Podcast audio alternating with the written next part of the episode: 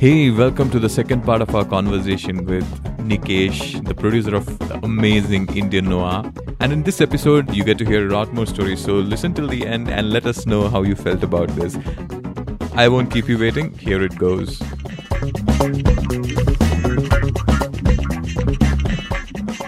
You know how in Kerala everyone has a, a, a, a book that's written when they were born with their astrological details. Jatagam Kundali. Yeah, Kundali, yeah. Yeah, the Jatagam in Malayalam and I think in Hindi it's called kun, Kundali. Kundali.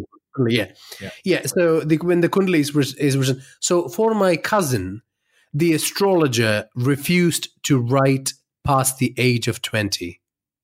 Oh. And guess when he died? He died on the night before his 20th birthday. Just before midnight, he went to grab a new car from Pondicherry. It was the night Sri India was playing Sri Lanka and lost really bad in Kolkata, I think, if I remember. He was rushing back to watch that match or something like that, and they got run over by a truck. Oh, damn. Ninety. So yes, yes, ninety six. I think I just I don't I don't remember the details, exact details of it, but I remember the trauma of it. You know what I mean? So I remember the horror of it. Um, I st- we all of us, like obviously her mo- his mother and everyone else that knows him, they all you know deal with. I, I had a friend a few years ago who we loved very much, uh, who died in the Middle East. He was in his early thirties. He died of a heart attack. And you know that's terrifying. That is horrifying. We still think about it. We feel deeply sad about it. We feel horrified that this poor, healthy young man could have come back from his office, was about to call his wife and his one year old daughter on Skype, and before that falls dead without anyone to look after him. Uh, you know, th- those sort of things. So some of these things that you're talking about, um, it, it, it bears it bears looking at um, beyond the point of en- being entertained. So I'm glad that I got both those perspectives from you. You know, with your deep view of what you got out of the story, and Shankar that you were laughing. In fact, from the laughing point of view, I have a friend, an artist, Ryan Kilborn. I never go to watch movies with him, especially horror movies, because he starts laughing. That's his way of coping with it. I, I think I'm a similar kind because I remember watching Conjuring, Conjuring 2 and all that. And Yeah, I don't know, uh, Conjuring I watched after getting a little drunk. yeah. so it was all fun and games for me. I don't know why I never felt, you know, scared or something. My for me- God, The Conjuring is so horrifying. I can't believe you laughed through the thing. You're just like my friend Ryan. Yeah, the, the, the Conjuring second, right? You have Valak is the Yeah. devil, right? Yeah, And I was laughing out when No, he for or me, she for came. me, the reason, uh, the thing is that um, I like to immerse myself um, into into whatever that uh, that particular. If it's let's say if it's a horror movie, right? yeah, um, I like to take it with the intent of what the movie actually wants me to feel like. Uh, what I'm trying to say is, let's say if it's a horror movie like uh, you know Conjuring or Grudge or something, yeah, um, the person who is writing that story, he really wants to impart that uh, feeling into you of horror and how it happens and stuff. Although you are not part of the story directly, you're watching it. I like to immerse myself and make me feel as much horror, uh, you Yeah. know, horrific as possible, so that I'm extracting most out of it. So I don't try to make uh, you know uh, make something look like. See what you see on the screen. You can make a joke of it, skeleton Yes. or a yeah, some scary thing that comes out and uh, a clown can be a, a, a funny thing or it can be a very scary thing as well Okay, Yeah. yeah. clowns scare me. so That's so in the in, so, so, so i really try to look into the uh, intent behind what they're trying to do and Yes. if it is scary uh, then i want to be a part of it and completely feel the uh, feel what they are uh, what they really want me to feel so that's yeah. my Same, same here. Yeah, that's why I, I- really I- get scared about watching uh, that's why i get scared when i read and I watch think I think I should add on to this. Like uh, now that I know a little bit more about this, I've always been, you know, uh, I always look at horror movies like, okay, this is not real. Mm. But now that Mm. you have put a perspective, like you know, you take personal experience and you know, you you kind of amplify it and turn it Yes. into a different this thing. Like you know, uh, Yeah. talking about the priest from uh, Exorcist. Exorcist. Yeah, yeah. Inner demon is like uh, taking care of his mom you know so i think i can appreciate it a little more exactly now that that's what i wanted to do uh, because everybody is trying to tell a story and every story comes from some kind of personal Yeah. experiences at all Yeah, times yeah. so i want to respect that and i i intend Absolutely. to enjoy it I way should- they I- want I to. This is not to say that there aren't laughably bad horror movies. There are some terrible ones, absolutely I have seen awful some- ones. I have seen some uh, sequ- so-called sequels of Evil Dead movie which were just so rubbish, uh, Yeah, and I couldn't, I could, couldn't help but just laugh through the Oh, entire yeah, movie. I think the movie, uh, the horror movie, I laughed a lot after watching was this one, uh, Texas Chainsaw Massacre. Massacre, right? Did you watch the new ones or the old ones? Old one, old one. I watched Right, the old one and I realized, you know, I shouldn't watch the new ones. New one, So- yeah, yeah, yeah. Bad. it's all like it, it was all fun and games for me. I was just laughing out. Yeah, that was a different time altogether, Yeah. right? I mean, uh, Yeah. that was the kind of movie that we. This is actually a good a good time to segue into horror movie history, and I want to talk to you about it a little bit because this will further furnish some of the ideas that we've been talking about in terms of what goes into horror and you know what how horror is enriched and how it should be experienced. So stick with me for this one but i think it's valid talking about this um, in- terms of how, when we talk about horror in india and we talk more about our personal experiences including how and why i write indian horror but broadly the history of horror cinema is that it's come from a point of view where supernatural horror like zombies and ghosts were celebrated then went into like fear of the other technology then the fear of man. As the truly terrible thing. Coming all the way back to supernatural horror where we are now. Um, so a brief history lesson would be that horror movies they've existed in silent form since 1900s but 1930s when sound was revolutionized was when it became a, a, a, you know a real power. And as you we've been discussing with the different um, movies and books uh, sorry the movies especially sound adds such an important layer to the experience of horror. So 1930s you're talking about the early dracula frankenstein the mummy those original ones um, and and they existed um, and and they, they came into their own power with sound. Uh, so you will you will see that sort of you know early um, early interest in in in in the the, the monstrous horror. By 1950s um, it was about this fear of technology running riot and horror in the in the movie business um, sort of fell into the B grade um, category. And the mainstream really popular writers uh, writers and directors and actors were not really interested. So the people who were doing horror at that stage were all these outsider artists in the fringe. And that's the birth of like the B grade creature features like features like uh, creature from the black lagoon for example and Mhm. um, like some of those universal international monster movies which they recently tried to reboot and they failed um, Well- you know about this you know that, that sh- terrible tom cruise movie the mummy Oh, I didn't see it. I heard a lot, but uh, then then I decided it's not worth my time. Okay, absolutely. It was a total waste of money. So they were trying to reboot that, you know, earlier success that Universal um, Oh, Pictures the had. one which one which came out in '99, they were trying to reboot that series. Uh, no, that was a different attempt, but that was excellent. I really love those movies. That was nice. That was something that I enjoyed. At least the first first part of There it. was a But, game. but they're not strictly horror. They're more like an adventure, wouldn't you say? They're more like a, not a horror movie. It's just an adventure thriller. Not thriller also. It's just adventure movie. I think. yeah. So moving on from that 50s period, so in 1960s, we have some of the classics in horrors, like Psycho and The Birds with Hitchcock. Yeah, and I'm sure you you've seen or at least heard of those movies. Absolutely. See, uh, I remember watching uh, Psycho like a few years ago, and I don't think was was, like- it few years ago. Did we not watch together? no, that that was my third time. What? I am the one who introduced you know, you I, to that. I don't think it's been a year since I watched that. Yeah, movie, yeah. right? I watched it in 2013 or something. right. So this. Wow. So tell me more about I- this. So who introduced it to whom, and then how, how has it progressed in terms of the enjoyment of that movie?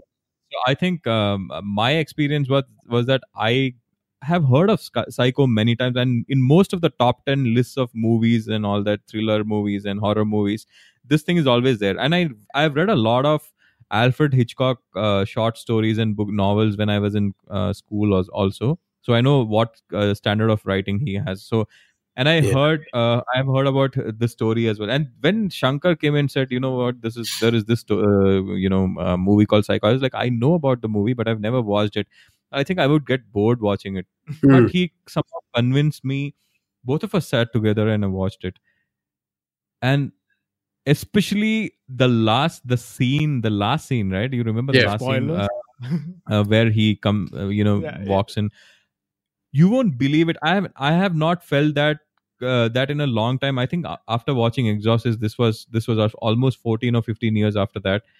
I literally felt my hair rising all over my body, especially in my ba- uh, on my neck and my hands. I yeah, was like, yeah, I was petrified. I was trying to make sense of what I just saw. I was like, yeah. how can this older movie, you know, create this kind of a reaction in incredible. someone who is watching it almost after sixty years of it being and released? and I think what what worked more was that it, it it's a black and white movie, right? I think Mm. that also adds to it. And Very creepy. The yeah, house, the yeah. basement, and like everything. I I knew about Alfred Hitchcock's work since you know 2008 or something because I am so much into World War stuff. So Yeah. there's this documentary about uh, the the the uh, concentration camps which he had done. It's gruesome, and then- then I got into uh, the series which was called which is called Alfred Hitchcock Presents, yeah, Alfred Yeah. Hitchcock. person. and that's like just wonderful. Then I watched uh, this movie called uh, The Vertigo. And it's only after that I started. Uh, I I watched Psycho, so uh, it was a little too late, but it's you know it's better late than ne- never. yeah. So yeah, that's So, so Alfred Hitchcock comes in and he makes these classic Psycho and the Birds. The Birds, I don't like it as much, but Psycho, same experience as you. I love that movie. Um, uh, but also uh, in that same time period, we have Rosemary's Baby. I don't know if you know much about that. If you watched it, there was a recent version which was equally good. But I've read the the novel when I got my Aylur Library uh, card. It's one of, the, one of the first books I've read, and it creeped me out and still creeps me out. Uh, if you get to watch the movie or the book, read it. But it's about this woman who is pregnant. She comes to live in this Parisian apartment, and her neighbors are really strange. They have this overt interest in her. They start visiting her. They become friends with her. And it just goes downhill from there. I mean, it is creepy. So, if you want a similar experience as what you had with Psycho, engage with that one. I Have you heard? Have you heard of it? Or No, No, I- you- you must check it out. Rosemary's Baby. Even if you watch the recent version they did, it's it's quite incredible. Obviously, reading it is um, is um, you know it's, it's a much better experience. The seventies and eighties in horror movies, that's when horror really came onto itself because you had big budgets. It started getting a little bit more deeper, like it started engaging engaging with psychological f- fears, um, societal problems, and particularly in the 80s, something huge happened, which was the introduction of practical special effects. So you can imagine how that would have really elevated, uh, you know, the material. What was laughable before was now truly terrifying. So, um, you know, movies uh, like uh, Texas Chainsaw Massacre, Carrie, The Omen, um, The Shining, Evil Dead, Nightmare on Elm Street. Th- that's all from that time period. That's what young Nikesh would have watched as well. So that's a good point for me to ask you this question. How young were you when you watched your first horror movies? Uh, my okay, this might be laughable as well. Uh, my first recollection of watching horror movie uh, was, I think, um, I would have been not more than five or six years. Or six, yeah, six years maximum, right? And it was not a um, Hollywood movie. You won't believe this. This was a Bollywood movie. Yeah. um I, I was living in De- we were living in delhi at the time and i had my cousins also there and this one cousin of mine is a big fan of horror movies Yeah. and it was in, the year 91 or 92 i think uh, there was this movie called junoon which was released and it was a story about a guy turning into a tiger uh, at 12 o'clock at night every day something like that it, it's it's when i think about it right now it, it it seems very funny but Yeah. I remember, and those were the days of cassette players, right? And we had Yeah. this VCR home, and my, cousin and I, we went to the nearest shop. We got this, and he was like, "Oh, this movie has come up, Junoon. It's a horror movie. Let's watch." And I was not at all thrilled at the idea. I was very, I was very scared as a kid about, uh, you know, horror and all those kind of things. I still remember watching this thriller, uh, Michael Jackson's Thriller. It came on TV one day, and I was really scared uh, seeing him transform into a werewolf and all that. Yeah. Yeah. yeah. So we got this cassette. We came back home. Um, my mom made uh, Maggi noodles for both of us, which was like a staple food for us at that time, and I was really fond of it. Uh, we've started playing the movie, and we started eating the Maggi at the same time. Uh, and you know what happened in the course of watching movie? I actually forgot to finish the um, uh, finish what I was eating, and there was still left in the plate when the movie got over, and that has never happened before Yeah. it was it was that was my first full blown uh, movie watching uh, horror movie watching experience that Someone remember. needs to start a show where they review movies while eating Maggi noodles. If and the quality of the movie is determined by how many how much Maggi noodles is left in the plate. that's that's a good idea for a show Horror and Maggi. And, wh- and what about you, um, Shankar? What, what was your experience? Getting into that, I think Junoon is a remake of the movie. Uh, what is that? American Werewolf, Werewolf in London. ah, right. In Paris, I think it's called. Yeah. No, I am not sure where. Yeah, so I think it's that one. My uh, okay, mine is quite laughable too. I think is Manichitrathazhu a uh, horror movie? Yeah, I think it's a horror movie. I think I think it's an excellent horror movie. It's it's look, I don't know how many times I have watched that movie, and I know they made a shitty remake uh, for our North Oh, Indian yeah. friends. Yes. Uh, you know, please just watch the the Malayalam version with subtitles. See, even if you don't understand malayalam i think the one you should watch is the malayalam version and nothing else Yeah, So we watched it in theaters, right? yeah we uh, so that was a time when we moved from delhi back to kerala so you know our family decided to uh, you know uh, go back to kerala for settling down there yeah. Uh, and I, uh, with our neighbors, this was one of the first movies that we uh, went to the theaters to watch. And Yeah. yeah. so I was I was like three years old. Yeah, And Yeah. you can imagine how petrified I was, but I fell in love with Shobana. yeah, yeah, yeah. Oh, what a, what a stunning woman! Look, I she came to Canberra when I was living there a few years ago with her uh, her dance um, performance. Uh, I think it's called Leela, and I really wanted to see her. Like I, I've always, I don't think, I don't know if there is any man in South India who doesn't have a crush on Shobana. What an amazing That- woman!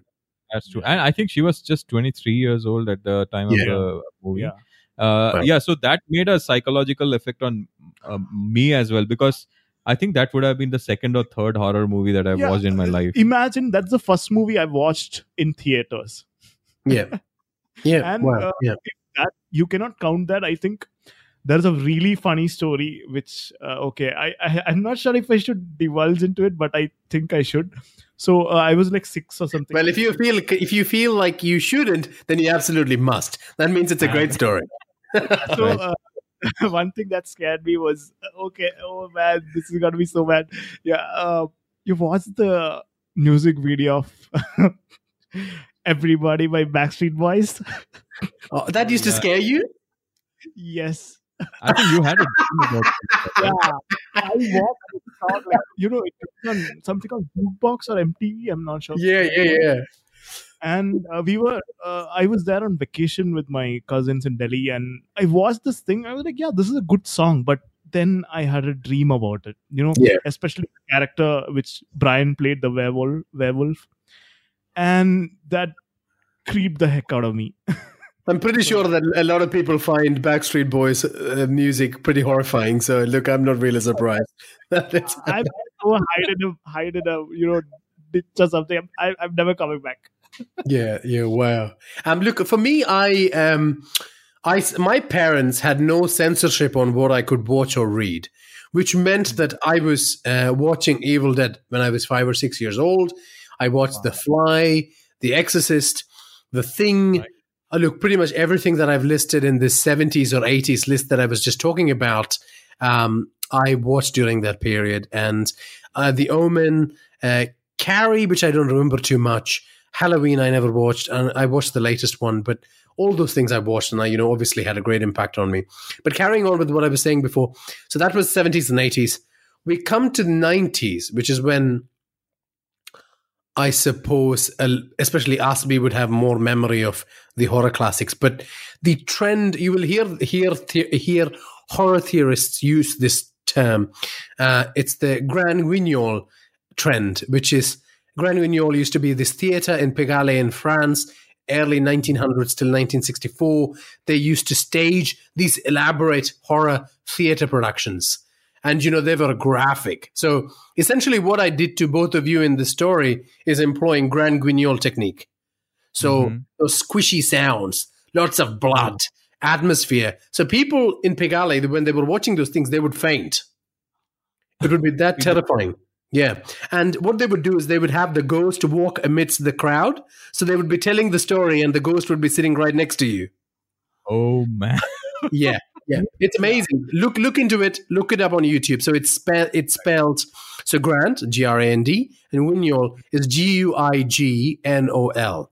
Uh, and it's amazing what those artists did with that. And so Grand Guignol techniques blade into cinema. And I will talk about these two films because I'm pretty sure it's it's something that's impacted you as well. 7 Mhm. with Brad Pitt and Morgan Freeman, Yeah, yeah. and Silence of the Lambs with uh, with uh, the amazing uh, um, I can't remember the name, Jodie Foster, and uh, Anthony Hopkins.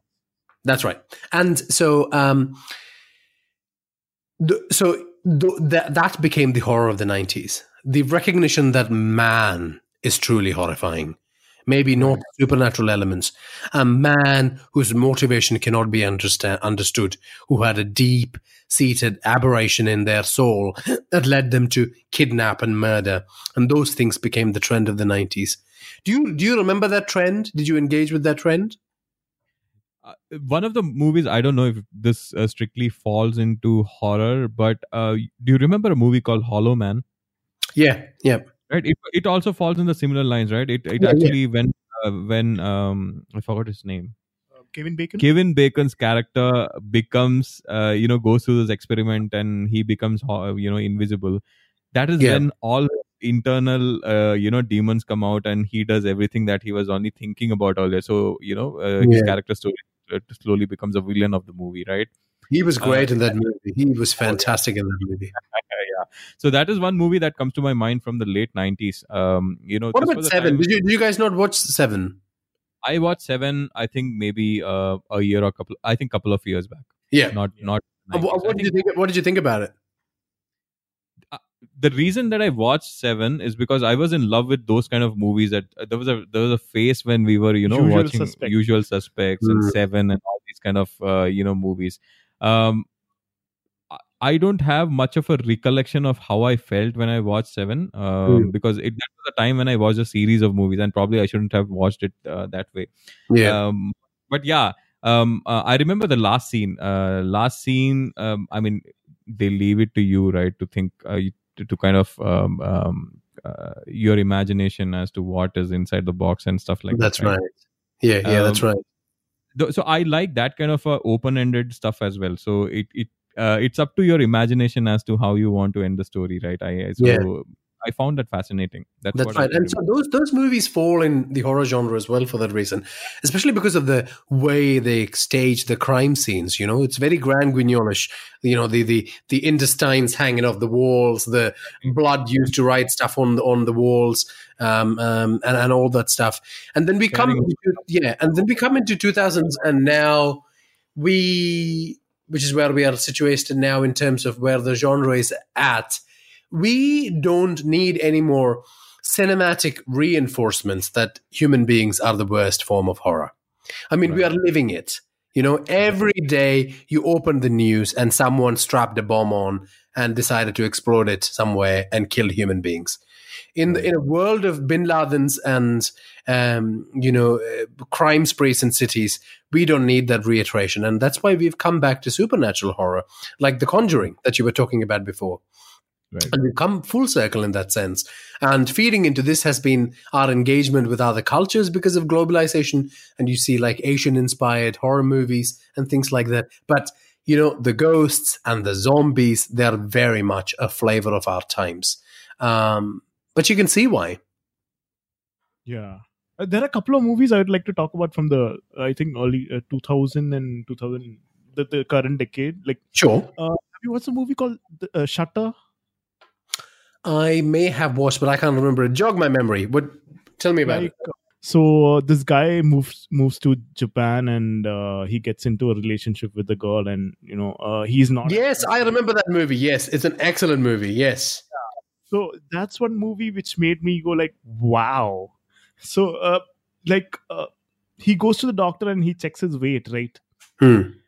And it shows like somewhere around 130 kg, and I couldn't figure out what the hell does this mean. I remember But- this. And you you see the like he electrocutes himself, and then they show him in a sanitarium, and the last scene they show where the ghost really is, right? is hanging on his back. Oh my Oh, so that is the Yeah. extra weight.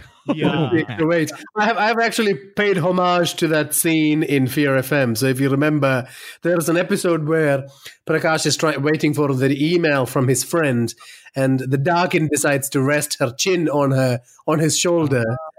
Ah. And I was paying homage to that particular scene because I think like truly one of the most original ways uh, that uh, you know filmmakers have come up with to terrify people. Oh, do you know what? What that scene brought into my mind is uh, again going back to Kerala. Uh, there is this other demigod called Kuti Chatan. I, I'm sure you would have Yeah. heard about Kuti Chatan Yeah. stories. Mhm. So there are some, uh, you know, uh, some people who do this Chatan seva by play, you know, pleasing Kuti Chatan. He brings a lot of wealth or something is what the story is. And the thing is, uh, the deal with him is once you invoke him into your life, you cannot get rid of him Yeah, right? And I've heard a story. I think this was somewhere in North Kerala where um, there is this wealthy guy, and he got all his wealth by you know calling Kutichatan and taking his help. And later he felt that it was too much to manage him, so you have to feed him alcohol and you know non-vegetarian food and all that. So Yeah. he tried to get rid of him, but they all and from then on he started having this uh, crazy shoulder pain and neck pain and all that for a long time and Yeah. uh, many doctors they couldn't figure out what happened later they went to some jyotishi or someone i mean some kind of pe- uh, those kind of people whom you find in kerala um, Yeah. what he said was you try to get rid of kutichatan but he's around your neck right yeah, now." wow. So that is a, that is the thing that came to my mind when i was listening to that story of yours Yeah, yeah, yeah. And I, I was paying homage to that scene in Shutter, and it's not just Shutter. There's lots of um, uh, stories where they've tried to incorporate that element. Someone told me years ago there was a Telugu movie where they used that same technique as well, where this man at the end finds that his girlfriend as a ghost is hanging around his neck as well. Um, and I remembered, and it was that, and the reason why I remember that is that the person who told me that story said it's you know narrated that story so well that that image stayed with me. Uh, and i think that's that's the appeal of horror as well in in its telling. That's one thing i try to do with indian noir. I'm not trying to do an audiobook. I'm not trying to write a literary fiction award winning novel. I'm not trying to do a tv production. What i'm actually trying to do is invoke that feeling of telling a good ghost story around a campfire uh, because they're the ones that stay with you the most. And I, So- I wanted to say this earlier when you said, um, you know, um, this is more like a two-page story that comes in, uh, you know, uh, all this uh, weekly magazines in Kerala.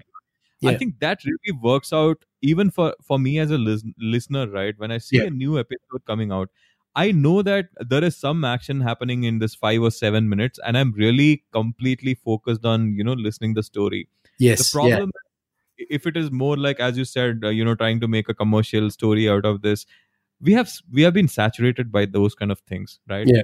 but your story is something which maybe my friends or i would say while you know drinking out on a night or we go to some spooky distant place uh, in the hills of Ooty sometime yeah. and we want to come up with these stories which will kind of scare us. These are the kind of stories that you would say. That is why it's more relatable at least for, i'm just talking about talking for myself uh, uh, here. Yeah. That is one reason that i listen. And the ti- and i mostly listen to your stories at night. Yeah. You know just going to bed. It, it, it i feel that is the right time to listen to uh, you know these kind of stuff. So Yeah. what i do is once i'm done with my work i just put my earphones i go to bed and I listen to this one episode that Yeah. comes out. And it really gives me a feeling that oh you know what? Just had a discussion with my friend and we just had this conversation about this uh, this this spooky thing that was happening Yeah, and and, and and it's interesting that you say that about the seven minutes and knowing something's going to happen, and that's the guarantee of a campfire tale. So, when I finished my high school and I was going into university years, I was a bit of a wayward kid. A lot of lots of us were at that stage because we really didn't know what to do with our lives, to be honest with you. and in Kerala at the time, there was a lot of um, political unrest. So we could have easily gone into some of those political parties and, you know, just ruined our lives, uh, just being bad kids. But we had, luckily, most of us were plucked from the streets, so to speak. by the university wing of YM, YMCA. So they had a great university YMCA branch in Trivandrum and a wonderful, wonderful man named David Gainios, who I'm, a lot of us are very thankful for for rescuing us from that situation. Um, he took us in. We had a debating society. We had these summer camps we would go to, and it's particularly at these summer camps that I realized the value of the campfire storytelling technique.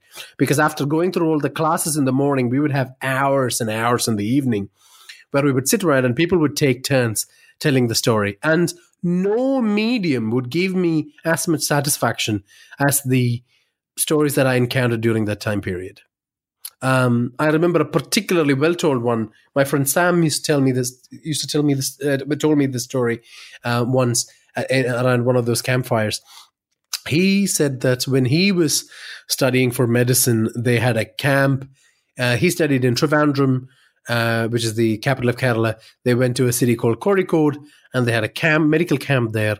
And they had a busy day of looking after patients. They went up to the roof. So Sam, Sam and I and, and a few others were sitting around the camp, and Sam's telling me the story about what happened to him and his friends. They went to Kozhikode. They had this camp. They had a busy day, and they um, they had a power cut. Okay. And so they decided they were going to get out of the house, which was really warm, and they were going to the roof uh, where um, they decided they were going to smoke. And there were mm-hmm. four of them, and they were smoking. And his good friend Iqbal, who was at the end, you know, he was he was having this whole conversation, and they were cracking jokes, talking about their girlfriends, what they were going to do next. They spoke like that for hours. They went went through a couple of packets, all of them, and they finished the conversation. And Iqbal said, um, "Yeah, you didn't tell me that that other guy was turning up." And they all asked, turned up to him and said, "What other guy?" He said, "What do you mean? Like there's five of us." And they said, "No, there's there's only four of us."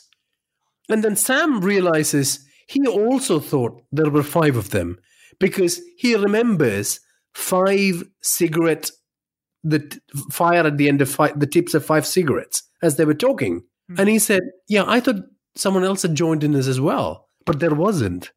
There was only the four of them." And it's a simple story, right? From beginning to end, told around a campfire in that atmosphere. You can't shake it for days. Hey, uh, man, wow, this uh, is insane. don't we have something similar? A story which is like oh yeah, similar? uh, is it is it the, The time when we were walking on? the- Yes. okay, uh, you know what? I think we had a similar experience, and um, you know, both of us don't believe in supernatural either. Don't we believe in, uh, and nor we believe in anything that has got to do with which science can't explain and all that kind of Yeah. stuff, right? Yeah. So um, I think this was sometime around 2009 Nine. time. I had just finished my college, and I was back home. Um, without, I had nothing to do. Right, basically, between the time that you get a job and uh, uh, the time that you leave your college, there are like two or three months of uh, finding the job and all those kind of things. Right. So I was back from college. I was staying uh, with my parents at that time. I um, so we were staying in this house which was adjacent to a paddy field Yeah. and there was this road which was connecting uh, um, you know there was a temple on the other side and which was on, on the side of this pad- paddy field it was along the border of the paddy field towards our house Yeah, the paddy field is like it's huge, you know. Yeah. and uh, it's not like a road; it's like a varamb. Have you heard of Yeah. the word varamb? Yep. Yep. Yeah, yeah, yeah. so yeah. the, it's it's kind of it's kind of this kacha road uh, which which is passing through and there are a few houses on uh, towards the beginning of the road on the either ends and in between it's completely empty and one of the and uh, one side is this paddy field and the other side is, uh, side is completely fenced Uh, okay? Uh, Yeah. so uh, since i had nothing much to do i used to go on these long walks in the evenings. You know walks are a good time to think about stuff and you know i really enjoyed those. And we used to have conversations along which now has become writer and geek show. So we used to have all these uh, conversations we're having right now when we used to go for the walks like 10 years ago okay Wow. um and so we were kind of returning back home and it would have been closer to what uh, 7.30 8 o'clock and there are no street lights there. Okay. yeah there are no Yeah. street lights on this particular road this is not a road moonlight. that this is not a road that we generally take we usually take the main road but that day we decided to go for a longer walk and we were just returning back and as we were walking uh, down the road um we saw a figure who was walking ahead of us, and we couldn't uh, really make out who he was or what he was and all yeah that. uh, like he was talking to one of the patrons from the Yeah. house which was you know near the temple and uh, before we reached that house he just uh, went off like he was like probably 20 30 meters in front of us yeah, Yeah. maybe less than that. Yeah. Maybe less than that. And uh, it was uh, really dark. All we could see is just a plain outline of his a silhouette Yeah, Right. a silhouette thing. And he was walking ahead. He had no lights in his hand. He was just walking, walking. And we didn't pay much attention to it because it seemed completely normal. Right. And the road was just curving around and uh, we were just walking behind him. And it never occurred to us, oh, because it was very normal thing for someone to be walking on the road. Yeah. We were having a conversation. Suddenly we realized that the person who was walking in front of us has completely disappeared Hmm. He was not there. And there are no side roads. There are there is nothing where uh, there was no place where he could hide or Yeah. he could have just turned off the road or something like that. And Yeah. because the road you are you can see the end, other end of the road from this side. It's completely empty. Yeah. um, one side is completely fenced. You cannot go that side. And if he had entered the paddy field you can still see him because i think he was wearing a white shirt or yeah. something. Hmm, and it was exactly. And suddenly he disappeared. And we have tried 10000 different uh, you know uh, theories as to what would have happened to him or where he went yeah. but uh, we couldn't we couldn't conclude I as to still what don't know had what happened. happened there right It's it's incredible. It's the, the a lot of people have told me these stories. I mean, the craziest one for which there is even photographic evidence is my friend Kiran Kumar, who I used to study with in school years earlier on Facebook. He said to me because you know he knew I used to write horror stories and stuff, and he said to me, um, he was on his way from Kerala, uh, Kerala, I don't know where in Kerala to Bangalore, and he stopped in on, in the middle of this sort of dark highway because they him and his friends wanted to take a break, and they were smoking cigarettes similarly, and um, you know they goofed around, they took some photos of each other, blah blah blah, and they were in the car heading back to Bangalore, and his friend similarly said. Oh, you know, do you remember that kid who was with us? It was, it was really odd that he was standing around there in the middle of the night, you know, hanging out with us. So the other two guys in the car, including Kiran, said, What kid? It was just the three of us. There was no kid. And they kept driving, and they're like, you know, geez, this guy's must be really tired, or he's had something that we haven't had as part of his cigarette smoking session. And they thought he was an idiot. And they reached Bangalore, they forgot about it. Then Kiran, weeks later, looked at the photos he took, and he sent me one of those photos.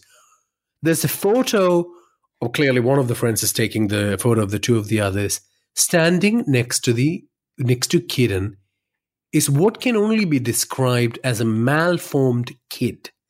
He looks like a he looks like a like you know like those kids who would be like a cleaner in a truck in India that you would see. Ah, yeah yeah yeah He's got th- those sort of clothes, but he's not quite right. He's not quite human, is the best way to describe it. But you can see his plain shirt, grey pants, and he's got a grin on his face, but you know that he's not quite there. And I'm telling you, it is one of the freakiest things I've ever seen in my life. There is nothing. Uh, i just got goosebumps listening I to know. this. I mean, imagine me when I got that photo because Kiran wouldn't lie to me. He's not trying to trick me. He's got nothing to gain from tricking to me. He was asking me a genuine question. And look, if you look into it, you can say, hmm, it's a light aberration, you know? The camera did that. It's a reflection from somewhere.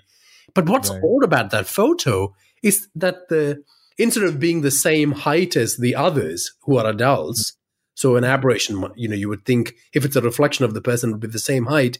It's at the knee height, like a little child, and he's looking up, and he's got a different hair.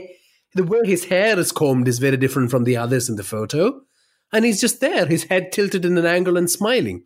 And then there is also the issue of his friend actually saying, "What's the deal with that kid?" Right? hmm.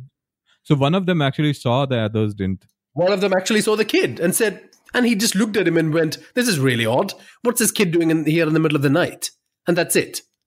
wow okay Yeah. the- so the I, you know what the the thing that makes these kind of stories more special is not about what level of uh un, unbelievable horror lies in it it's about they are being said by sources which are close to you Correct. which are verifiable and these are the people you know day in and day out and you know inside out of them and they are the ones who are telling you these stories right Also, you have uh, the evidence in the form of a picture. exactly Picture and, still have- distances. and, and people like you, right? They don't believe in the supernatural. Even like even as he's sharing this with me, he's saying this is rubbish. This is a photographic evidence. But when you put the two together, and I have to say this that my um I can't remember his name now. If we Google it, we can find it. It's um I, I came across this guy as part of my work with the YMCA in Trivandrum, who was a, a, a, a lecturer in parapsychology in Trivandrum, and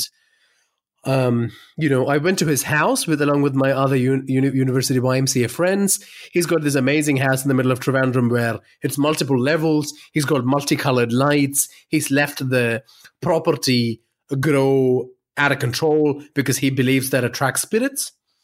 And he's been researching paranormal phenomenon for years. And I asked him blatantly, I said to him, Look, I don't believe in this rubbish. Like, you know, is there any truth to this? And he said to me, over 35 years of looking at different cases, there's perhaps two instances where he's actually thought there hmm. might be some evidence. Okay. Right The first instance he said was he went to this house in the Jewish quarter in Cochin, and every year, just on Christmas Day, for a few minutes, there will be a party going on upstairs. And he said that when you say party, it's a party. There's people talking, there's plates banging, people share, you know, sharing plates, people laughing, and then it disappears. The sound just like that. It's just So- a sound. Has anyone even gone uh, gone up to see that or Yeah, something? there's nothing there. When you go up to see, there's nothing there. When you're downstairs at a particular time, you hear the sound. And he said he just still can't explain it to this day.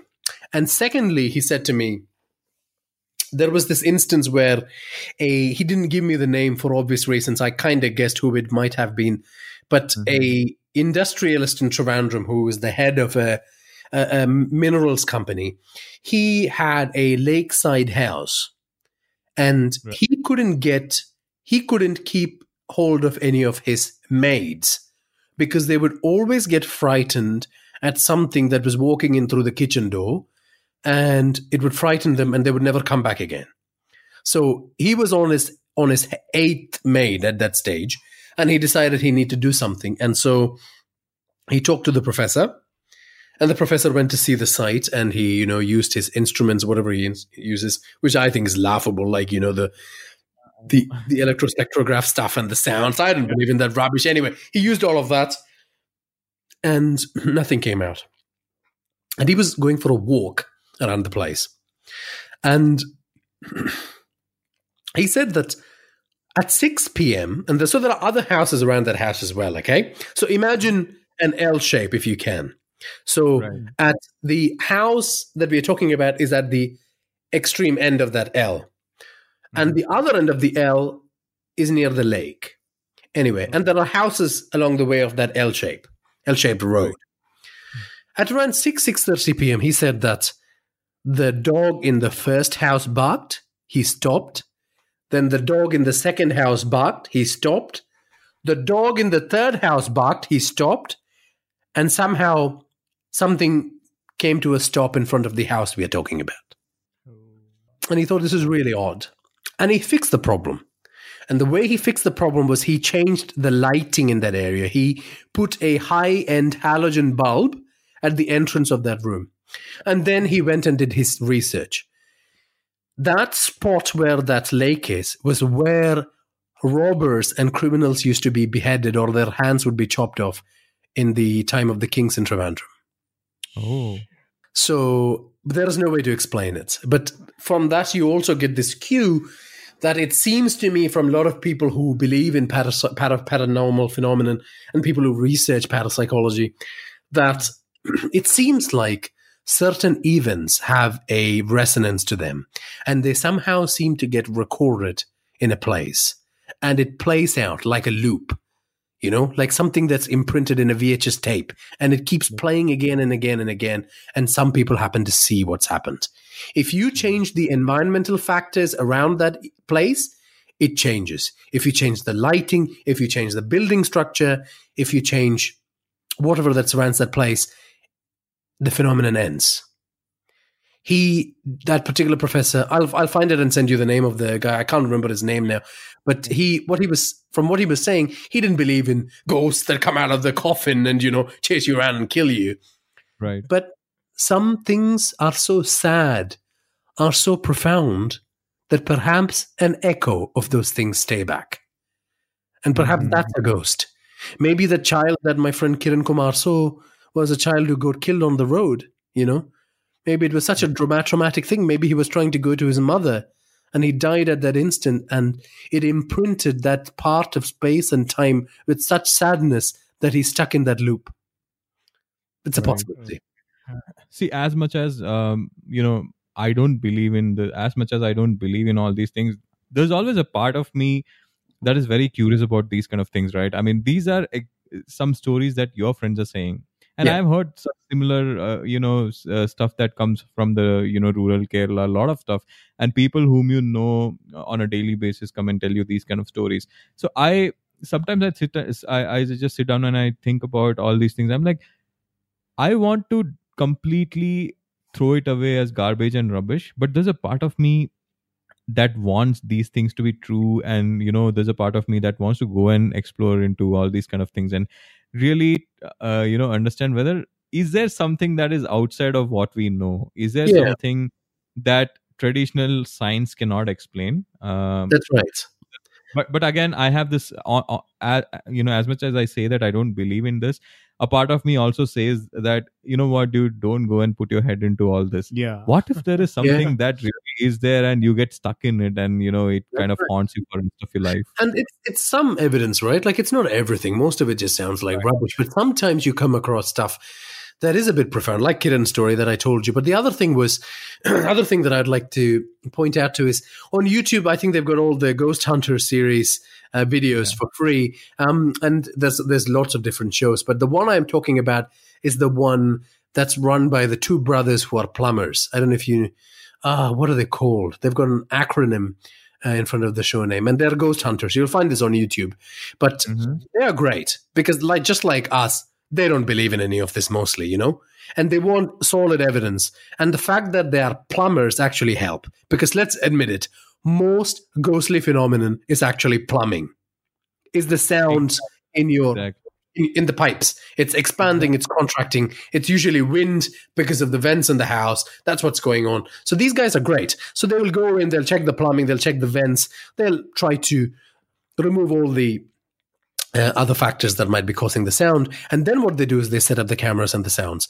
And there's a particular episode where they go to the hotel that actually inspired the hotel in the movie The Shining, which is meant to be one of the most haunted hotels in the world. And they've got this camera footage of the um, of something pulling the bed sheet down from one of the brother- brothers.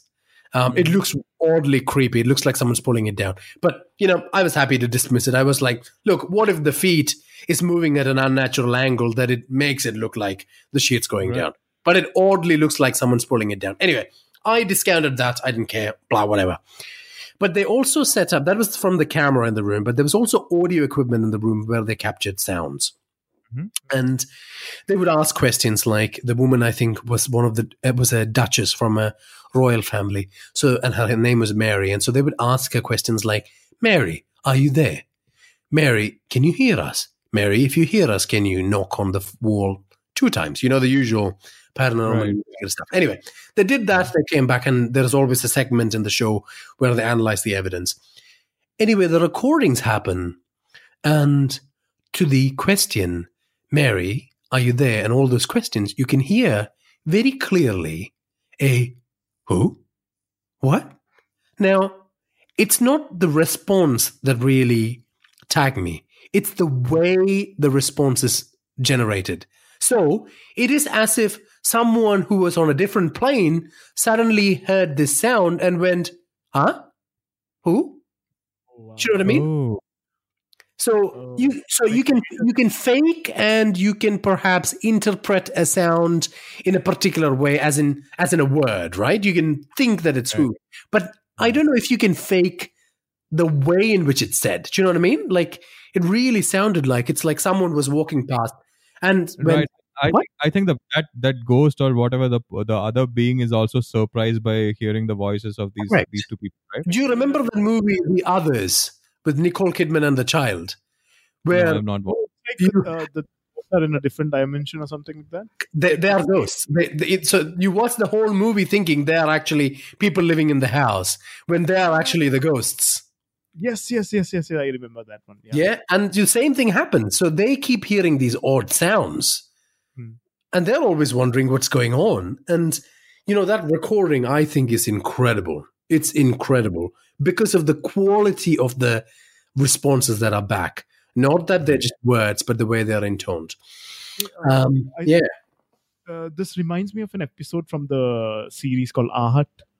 Mm, ah, I think I'm they- glad we are on the same wavelength today. I was about to talk about Ahat, but go ahead. Yeah, they're like um some like like there is a world, but it's like you know there are like two dimensions. One is like the normal, real one, and there is another one which is more darker.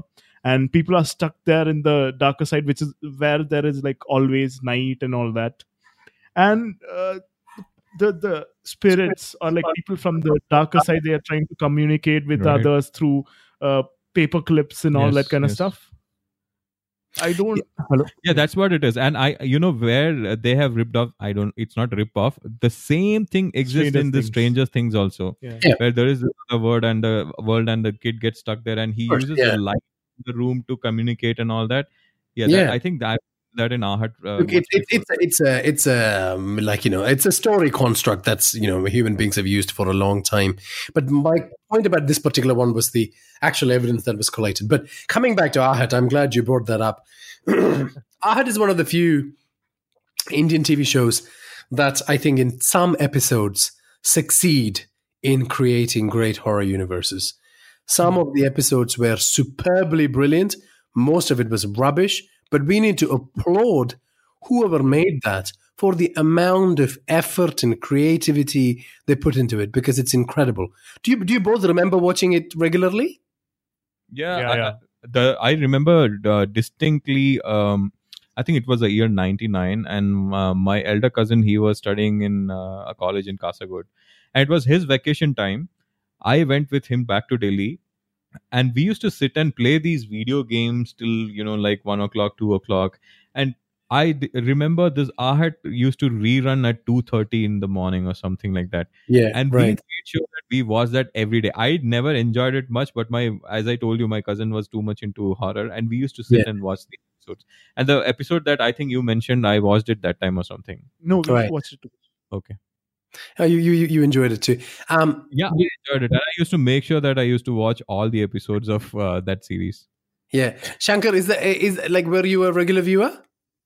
Yeah, same, same here, same here. Same. Um, yeah, so you were you were with them while you were watching that as well. Um, No, no, no, not during that time, but I have watched it, you know, other times. Yeah. Yeah, so I used to watch it quite regularly. Um, but I used to have to fight for the TV with my father, so it was a bit of an annoyance. We only had one TV, so that was a problem. But uh, talking about Ahat, uh, there's a particular episode that's always stayed with me, um, which which I think I will reflect on that with regards to a technique that's used in horror, which is the stinger that's delivered at the end of a story. So, for example, in the story that I told you about Sam, the stinger is that at the end of it, you know, who's the fifth guy? And it's Right. told at the very end and it stays with you and creeps you out, right? Like you can't stop thinking about it. And, you know, I try to do this with um with Indian noir, but um you often can't very successfully because it's a it's a serialized format as well. But in each episode, there'll be something there that'll be um, left to um, cause the cause this feeling of um, of um, um, fear that lingers, which affects works really well in horror. Right. So, um, so there's this favorite episode of mine in Ahat, which I think think uh, which I think about to this day, and I don't know if you guys have seen it. It's this group of friends who tricks this particularly scaredy cat friends of friend of theirs by inviting him to a house and telling him a lie that it's a haunted house, Hmm. that they're going to stay in that house overnight, and they're going to see if they can encounter paranormal phenomenon. And they get together with other friends and they find a way to scare him. Have you seen this episode? I I don't remember it right. Maybe when you go deeper into the Go story, I might. It's incredible. So as we watch the story, we are thinking that the paranormal phenomenon are all true.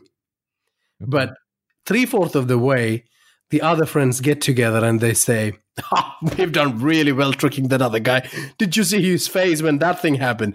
Did you see how he screamed when the other thing happened?" And they start laughing about it. And you know, and one of the the girls who's particularly sympathetic to the scaredy cat guy says, "Look, guys, look, I you know I've tagged along with you long enough. I think it's time to end this show. We've had our fun, and you know we need to stop." At which point they realize the guy is not with them. What? oh, Their friend is not with them, and they're like, "Where has he gone?" the friend he was the here one- a second ago. The friend who was the scaredy cat friend that they were trying to scare and you know try to you know um, play the prank on. He suddenly disappeared. Mhm. So they look all around the house and they start suspecting each other. You know, and is this another trick? Blah blah blah. Uh, And anyway, they go through the house and they eventually find him in the bathroom. So they all rush into the bathroom and he's in a corner screaming and crying. And they say to him, Are, are, oh, I can't remember what his name is. Are Babu, kya hua? And he's just, he's, he's, you know, he's lying there crying and he's just, and, and then they try to explain it to him, right? Like, oh, no, no, no, don't worry. Deepti did this and Shiva Right. did this. Uh, ye kuch sach nahi hai, they tell him. And so then the show ends with this line. He stands in the corner, he points to one corner of the room and says, Agar ye sab chhoot hai, to wo kya hai? And standing in this corner is this most horrifying thing. And it cuts. damn goosebumps. Oh my god! I've I know, the- right? I know, right? It's a great line. Agar ye sab jhoot hai, to wo kya hai? Is what he says. And he's pointing constantly to the corner, and it slowly cuts to the corner where this thing is, and it ends there. Wow. I'm just trying to imagine. I don't remember the scene, but I'm just Yeah. trying to imagine that episode. Ah, Oh, it's it's one of the greatest horror experiences of my life. I have to say, I remember feeling so scared, but also joyous that that they had pulled that off. Um, and you know, they they in, in James Wan, who directs the Conjuring movies, he does really well with those scares. But you know, even he is yet to do something that tops that particular scene in Ahat for me. Although I don't remember seeing this, but even when you you know describe it, I I just get the sense of uh, the horror there. I think there's one scene in Insidious, right? Similar. Yes, similar thing. Yeah, yeah. Because the the creature is standing in the corner and he's spreading his arms. You slowly see him. Um, but that's an interesting point you raise. I have seen that show. I loved it. I have told this story to so many people, and it's worked way better than the actual scene. I think. Yeah, that's what I'm. That's what I'm saying, right? Let's say if I was watching the scene um, and my reaction, and when you when you're just narrating this, and the narration lasted what maybe two minutes or one minute, it still had the same impact. Exactly. It's perfect uh, campfire story. yes. Yeah, perfect. Yeah, and these, these campfire how horror stories work, I tell you. Um, but um, yeah, the the auditory nature of horror stories is very interesting. I know I use SFX in the stories, but I limit it. I limit it to five sounds a show on purpose because I don't want to overdo it either. Because what I want is I want the theater of the mind to operate. I want the listener to put in the effort to color the world, which they conveniently do, um, because that's what they want. They want to visualize it in their head. The sounds last for a few seconds and leaves the soundscape so that the, it continues in the head of the listener. And then the dialogue is very similar to like the stinger at the end of the Ahat story. I mean, what a great dialogue. I still remember to this day, like the way he's sitting in the corner, he's listening to all these people telling him everything's okay, we did the prank, and he's still pointing to the corner going, That that that sentence is the punch. Uh, yeah, that is the punch. That is the punch, and that's that's not a visual effect. Like I'm sure if we go back and look at that Ahat episode, that monster looks terrible compared to our modern VFX standard, right? That's what I was about to say. It's not about what is standing in the corner, how it looks. It's about Yeah. the way he says that, and uh, that suddenly you know. Exactly. Exactly. And it strings, they stretch that scene. And I, I don't know who directed it.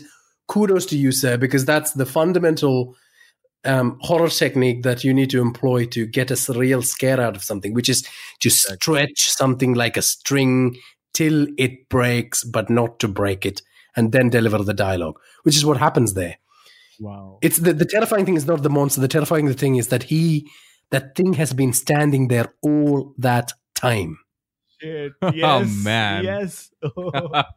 Insane. all that time. It's a lengthy monologue too, because like the the douchebag jock guy's laughing and he's saying, oh, "You know, I'm so glad I got you. Oh, this is so good."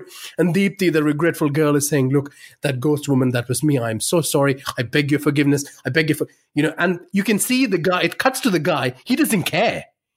He he's he's- gone. He's he's enduring a greater terror than what any of these people have inflict, inflicted on him in 45 minutes of that episode. Man. Man, do I'm- we still have that episode? you know what? I. I I think it might be there somewhere on the YouTube or something. We should Yeah. dig it out. Yeah. If you guys find it, people who are listening to this, go find that episode. Watch Right. it like I watched it on a late, you know, late evening, just like the like the lads from the writer and the geek did it. You know, um, you know, work up the atmosphere. Make sure you don't pee. Make sure you, don't- you hold your pee till the last minute.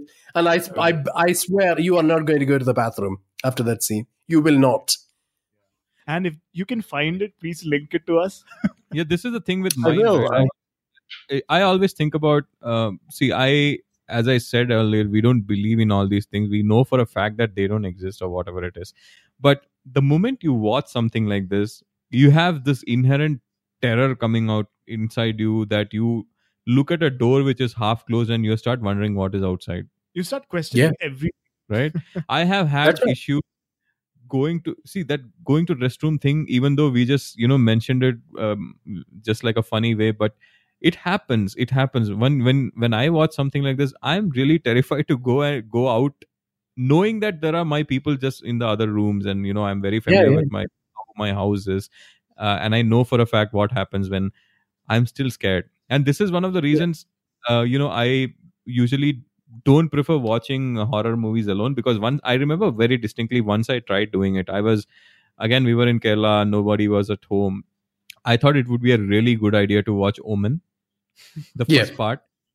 Yeah. Rewatch. Yeah, it was rewatch. Uh, I know the story and all that. So what I did, I just started. It was a DVD and it was a collection of all the four Omen movies. Uh, I think the fourth Yeah. one was a crap. So I just put the DVD in, and when they show the menu, there is this weird, horrifying music that plays. Yeah, I just Mm. heard the music. I shut it down immediately, and that is the effect Mm. that sound had on me. Yeah.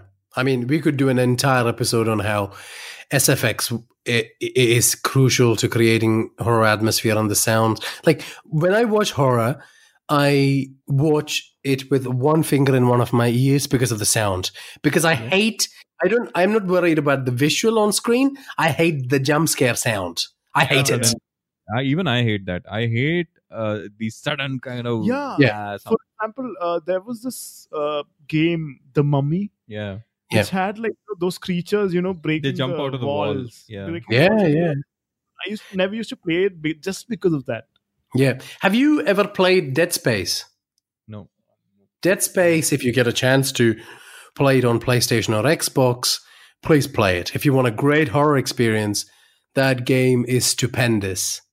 Imagine the Exorcist experience you had, only extrapolated over eight to nine hours. It's incredible. Like, Wow. um, and it's a different kind of horror. It's body horror. It's horror in space, uh, but it's incredible. And again, the success of that game was actually the use of sound effects. It won a lot of awards for its use of sound effects. Um, but I just want to quickly now talk a bit about the fact that you know we are so joyous talking about Ahat and uh, some of these movies, but we are living in the prestige horror era. Great horror movies are happening. Great directors, great actors want to take part uh, to be part of great horror franchises. And you know, in the in the in the next few years, we've already had some amazing ones like Hereditary, which I love, which I talk about nonstop. I talked about this on the podcast with Naga, and you know I recommend that you watch it and your audience watch it watch it too. Uh, but we are in the prestige horror era. Um, we are horror is being used to discuss uh, issues of race, politics, feminism, um, and also you know terrorism, but also staying in that space where we understand human beings are truly horrifying and that we are almost returning back to that supernatural element. And with all these sort of techniques we are talking about, we're only going to see very effective use of them to create great horror movies. So I'm just absolutely excited for what's coming up. And in that sense, like it'd be great to see India embrace the trend and produce some great horror movies. And obviously, genre writers like me can be a part of it. Like I'm already trying to reach out to some studios to try and make some prestige horror um, uh, projects. I'm doing some outlines for some studios in that space, but also, you know, storytelling in the podcasting space is a good way to do it. Um, I mean, one thing that was very refreshing for me was the movie Tumbad. Have you seen that? Uh, haven't. no. I think the last one- My God, Tumbad, you absolutely have to watch Tumbad. Tumbad is not just the greatest horror movie made by in India. It's also one of the greatest horror movies ever made. Full stop. Oh, I give it my glowing, glowing recommendation. And a lot of people who really love movies, love horror movies, or just love movies. Full stop. Hmm. Rate Tumbad absolutely amazingly. So, I think his name is Sohail Shah. Sohail oh, Shah is the actor. this is Hindi movie. So it, it's a Hindi movie, yeah. So it's spelled T U M B A A D. oh, got it. I was just googling it. Yeah, it is incredible. It has a soundscape like nothing that we've encountered in Indian cinema before. It's got a richly textured horror story, nothing like we've encountered in Indian cinema or world cinema for that matter. And it's got a very different three act narrative structure um, that that really engrosses you in the story and in the characters. It it took them years and years to make that movie. They took so long to write the script, to produce it, for simple reasons like they were waiting for the perfect shot of the darkened sky on a certain scene, or Mhm. they were waiting for a particular location to open up, and just the production design and the music that's gone behind it. My God, I strongly recommend you, both of you, settle down. I, In fact, everyone who's listening to this, please organize a Tumbad watching party. Bring your friends together who love good storytelling, good horror. You know, um, organize some beers, sit and watch it. You will love it. Awesome. I'm sure that we're going to do this. Yeah. What about tonight? oh, So- maybe not. oh, yeah. One of the things Yeah, that I was Why not? As we were talking, right? I mean, I have always tried to stay away from this horror genre wherever I could, uh, you know, I could. But after this conversation, I think I have come to appreciate a good storytelling and all those kind of things. So it looks like I would be watching more, more horror movies in the coming uh, coming days. Yeah. Same here. Like, Please uh, after having this conversation, you know, uh, a little bit of respect, you know, for what they're doing, the effort they're putting uh, putting into all these things, and uh, Yeah. I'm pretty sure I'm going to watch horror movies, uh, you know, and probably put myself in, into it a little more. Yeah, absolutely. That's that's a good way to enjoy it. Like I, I enjoy all movies like that because, uh, but you know, I, I suppose like sometimes you have to be introduced to a genre by someone so you can really appreciate its nuances, and uh, perhaps that's what's happened here. Sometimes uh, it could be that there aren't many good movies to engage with, but now definitely is the is the moment to engage with horror with all these amazing prestige horror products projects coming on board, and you know, and podcasts like mine where I try to bring the movie structure into uh, the storytelling. And I want to, I don't want to be the person who is complaining that we are not getting great horror projects from India. I want to be the person who provides great horror stories for Indians to cherish. And we've got such a richly textured mythology. Uh, and we live in a country where we are faced with, in, in India, we have existential terrors facing up, up every day, be it through some of the news items we consume or the things that we see when we step out of our house. So I'm hoping that um, Fear FM on Indian Noir and other future projects that I'll do in horror will reflect that and will become great examples of uh, great Indian horror movies or stories or audio tales. I think, Absolutely. yeah, absolutely. Like there is a lot of potential, and uh, pretty sure we'll see you there soon. You know, Right. I mean, um, you know uh, i am at least really glad to have at least one channel uh, you know one or one podcast which which is focusing on the stories uh, that you are kind of saying because Yeah. uh, we have a lot of commercial stories very similar kind of stuff but the way you uh, tell these uh, you know urban legend kind of stories which you know probably two friends might sit and talk about um, Yes. that that really is fascinating I, and i think that is the kind of uh, that would be the foundation for upcoming stories at least from india is what i feel and I hope so would- too. I mean, Sorry, I, and I, I wanted to add that you know, I mean, the thing is, it I use that structure and comes from a place where I've had 15 years of training as a professional writer. I used to teach creative writing in university, especially story structure. So I have a deep understanding of how a story needs to be uh, formulated for maximum impact. And I'm a professional voice actor, so I try to bring all of these together for a selfish reason, which is to try and recreate those amazing nights I had around campfires of feeling Right. scared. and Exactly. it's, it's it's shown like how passionate you are about it exactly Thank and you. And it feels it feels really personal and close to heart as well right i mean um, when you're Yeah. doing it out of your passion and you're trying to amalgamate all your other skills into this uh, it, it really shows in the production and uh, the kind of stories that you tell Thank you. No, it's been great being on the show, guys. I've really enjoyed this conversation. I mean, I might have spoken about. I, I hope I haven't bored you to death with some of the theories surrounding. Yeah, I think, as I said, uh, uh, you know, I think this is one of the most interesting conversations that we have had in a long time with Yeah. on any topic, not just horror, right?